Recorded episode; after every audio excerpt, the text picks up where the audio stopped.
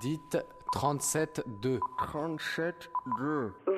Vous avez trente-sept virgule deux messages archivés.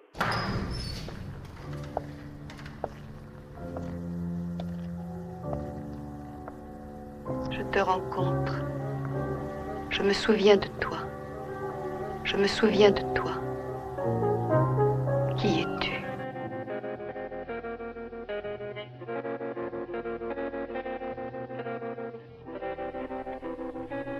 Il n'existe maintenant que dans ma mémoire. Cette semaine trente-sept virgule deux vous parle de temps. Le temps ! Le temps ! Qu'est-ce que le temps ? Pour le festival Brouillage, l'émission de portrait de Radio Campus Paris convoque la mémoire de ceux qui ne sont plus. C'était du passé, d'ailleurs elle en parlait pratiquement jamais de son passé, ma mère. Il fallait qu'on aille vers elle pour lui dire « Allez, parle-nous un peu de ça, comment ça s'était passé ?» ou lorsque on sortait un album de photos. Tenez, vous n'avez qu'à aller voir ma mère. Elle a une mémoire d'éléphant, ma mère.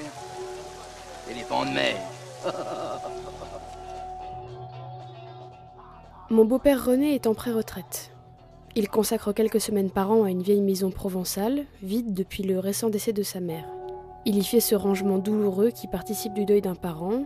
Il dépoussière et trie les souvenirs d'une vie, jette, conserve ou donne des habits, des meubles et des peintures du dimanche. Il parle d'une bâtisse en pierre un peu sombre, plantée sur le flanc du Mont Ventoux, dans un village tassé pour résister aux sécheresses estivales. Un jour, il en a ramené des trésors inattendus, presque dignes d'un musée, comme ces nappes art déco brodées à la main aux initiales familiales, et ces trésors ont fait comme retentir l'écho du passé maternel. Ici, vous entendrez la reconstitution d'une vie romanesque et le portrait d'un personnage endurci. Vous n'entendrez pas le contenu des correspondances inquiètes de l'occupation, ni les babillages des hautes sociétés expatriées, mais vous devinerez le froissement d'un cœur déçu et le silence d'un veuvage. Alors oui, je commence par dire, euh, donc je m'appelle René et je vais vous parler de ma mère qui était une femme admirable. Donc ma mère s'appelait Valie et donc elle a eu une longue vie qui a couvert euh, une bonne partie du vingtième siècle. Je pense que ça vaut le coup euh, d'essayer de raconter un peu ça. Donc en fait ma mère euh, est née en mille neuf cent vingt et un. Elle est issue euh, d'une famille euh, de la grande bourgeoisie euh, juive parisienne. Et sa maman euh, était euh, très mondaine, très belle, très intelligente et assez snob. Et une des caractéristiques euh, de la jeunesse de ma mère, c'est qu'elle a été élevée par ses grands-parents. Ses parents avaient euh, des activités euh, très importantes. Et à l'époque, euh, ils ont souhaité euh, que euh, leur fille soit élevée par ses grands-parents, plutôt que par eux qui n'avaient euh, ni le temps, euh, ni la volonté.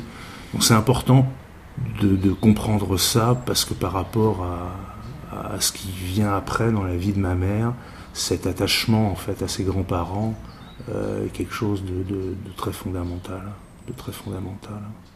Donc ma mère a vécu une enfance heureuse. Pour situer le, le, le niveau de, de, de, de son environnement social, elle avait un chauffeur qui l'accompagnait tous les jours pour aller au lycée, qui la prenait le matin et qui la ramenait en fin d'après-midi.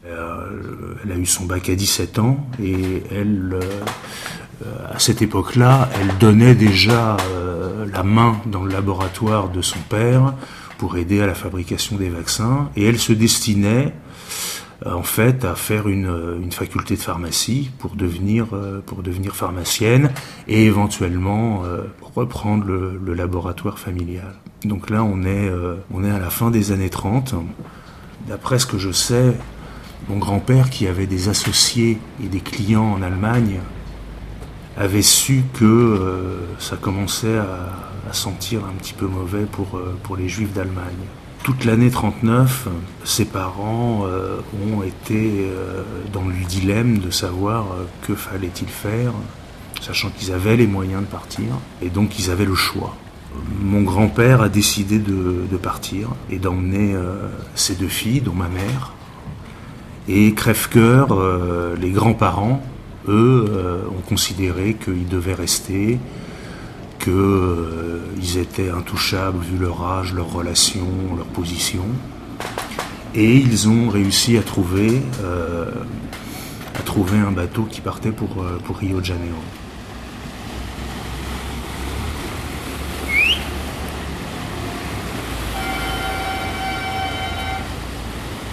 À ce moment-là, mon grand-père, encore, qui était un homme de tête, hein, avait euh, mobilisé ses relations et ses contacts en Amérique du Sud, chez ses clients, et, euh, puisque déjà à l'époque, il distribuait ses vaccins dans toute l'Amérique du Sud. Et donc, euh, bah, je dirais, la, la, voilà, la, la, la vie de, de maman au Brésil, ça a été, je dirais, euh, sa vie de jeune femme, euh, Euh, et puis euh, la correspondance avec euh, ses grands-parents jusqu'au moment où effectivement euh, bah, ça a été le silence avec toutes les conjectures euh, toutes les conjectures possibles. Ma grand-mère a tout fait pour faire parvenir du Brésil à travers la filiale lyonnaise euh, du magasin de tissus des colis de nourriture à ses parents. Et en fait, ce, ceci euh, a duré jusqu'à la fin quarante-trois, puisqu'à la fin quarante-trois, malheureusement, euh, les grands-parents euh, ont été euh, ont été raflés par la police française et emmenés à Drancy, direction Auschwitz. Mais bon, je pense que ça n'a pas non plus empêché ma maman de vivre sa vie de jeune fille euh, au Brésil, et elle a eu euh, l'occasion de vivre des choses Euh, forte. Elle a rencontré à cette époque euh, un jeune diplomate brésilien et euh, elle a probablement là connu un, un grand amour euh, euh, vis-à-vis de ce très beau garçon, euh, d'une très bonne famille, euh, euh, promis un très bel avenir. Euh, non, j'ai pas cherché à le retrouver, je pourrais le retrouver, mais j'ai pas cherché à le retrouver. Parce que finalement, c'est une histoire euh, d'amour qui commence bien et puis qui finit de manière un peu euh, tragique.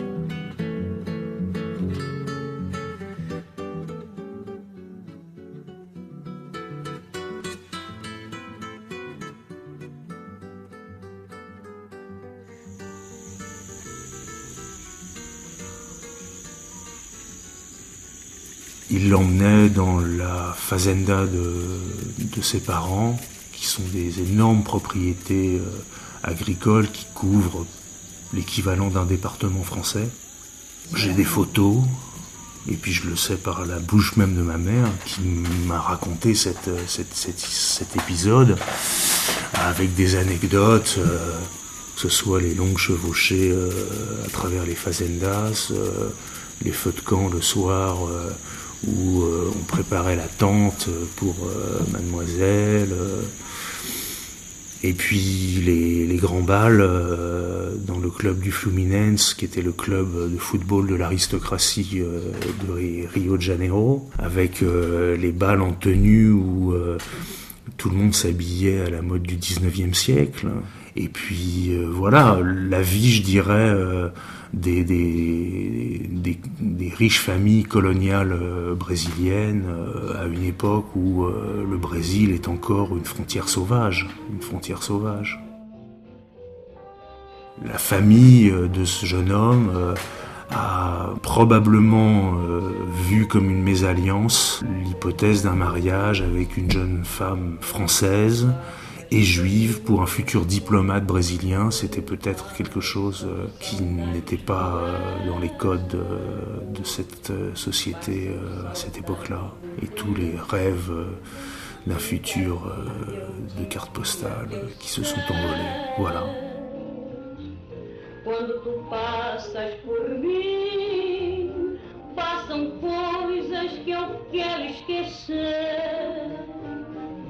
Beijos de amor infiel, juras que fazem sofrer. Je l'ai dit, c'était une femme forte, c'était une femme qui avait dû probablement être très très bien élevée, avec des valeurs euh, fortes, et malgré, euh, malgré l'aisance de sa, de sa famille, euh, la réalité de la situation a fait qu'elle a dû euh, se prendre en main, se prendre en charge. Elle a rebondi, euh, elle a continué sa vie au Brésil jusqu'en mille neuf cent cinquante-deux. Donc là, euh, elle est rentrée euh, en prenant un bateau, après dix ans de, de parenthèse brésilienne dans sa vie, hein, c'est pas rien. Euh, lorsqu'elle est rentrée, elle avait acheté un, un, un sac de café au Brésil, qu'elle a emporté avec elle en plus de ses bagages personnels, et arrivée en France, elle l'a échangé contre un manteau de fourrure.